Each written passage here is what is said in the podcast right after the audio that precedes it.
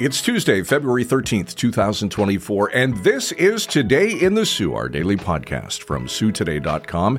You can download and subscribe wherever you get your favorite podcasts. And of course, reach out to us anytime at Today in the Soo at SooToday.com. Okay, raise your hand if on the menu at home tonight for dinner is pancakes. Derek, pancakes? No?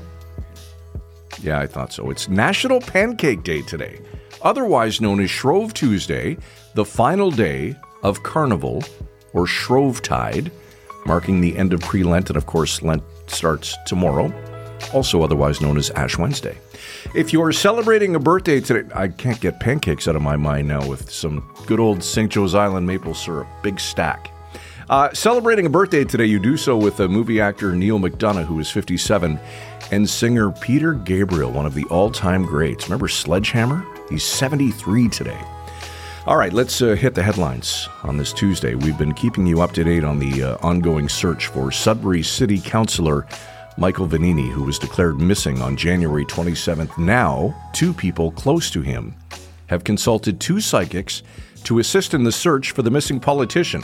Former mayoral candidate Bob Johnston and Tom Price, often described as Vagnini's advisor, told media yesterday they sought the help of two psychics to aid in the search for the missing city councilor. One psychic provided a description of the place their vision showed them Vagnini to be, while Johnston and Price said the second offered a corroborating vision.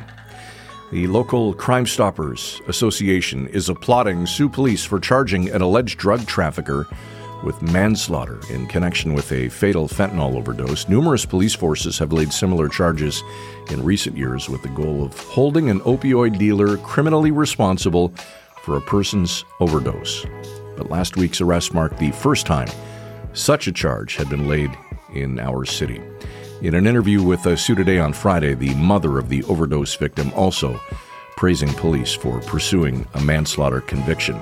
In other police news today, a local man is facing a long list of weapons charges after Soo police were called to an address on Baseline Road Saturday night at around 8 p.m. Someone phoned 911 to report threats being made by a person who had access to several firearms. Officers were dispatched to the suspect's uh, home in the uh, 1500 block of Baseline Road, where the accused was arrested without incident. A subsequent search of the residence located six improperly stored firearms and various types of ammunition scattered throughout the residence, all of which were seized. 56 year old Donald LaRue has been charged with several firearms offenses. Cardiologists are now performing heart procedures in Sault Area Hospital's new cardiac catheterization lab. The hospital completed its first patient case in the new cath lab Jan 29th.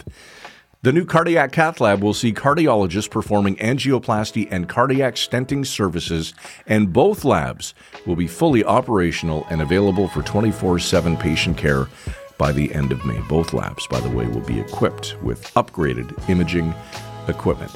Brad Jacobs will play for another national championship this year, but sadly not for Northern Ontario. The uh, Sault Ste. Marie curler winner of 11 Northern Ontario championships and, of course, an Olympic gold back in 2014 came out of retirement last year to join Reid Carruthers rink in Manitoba.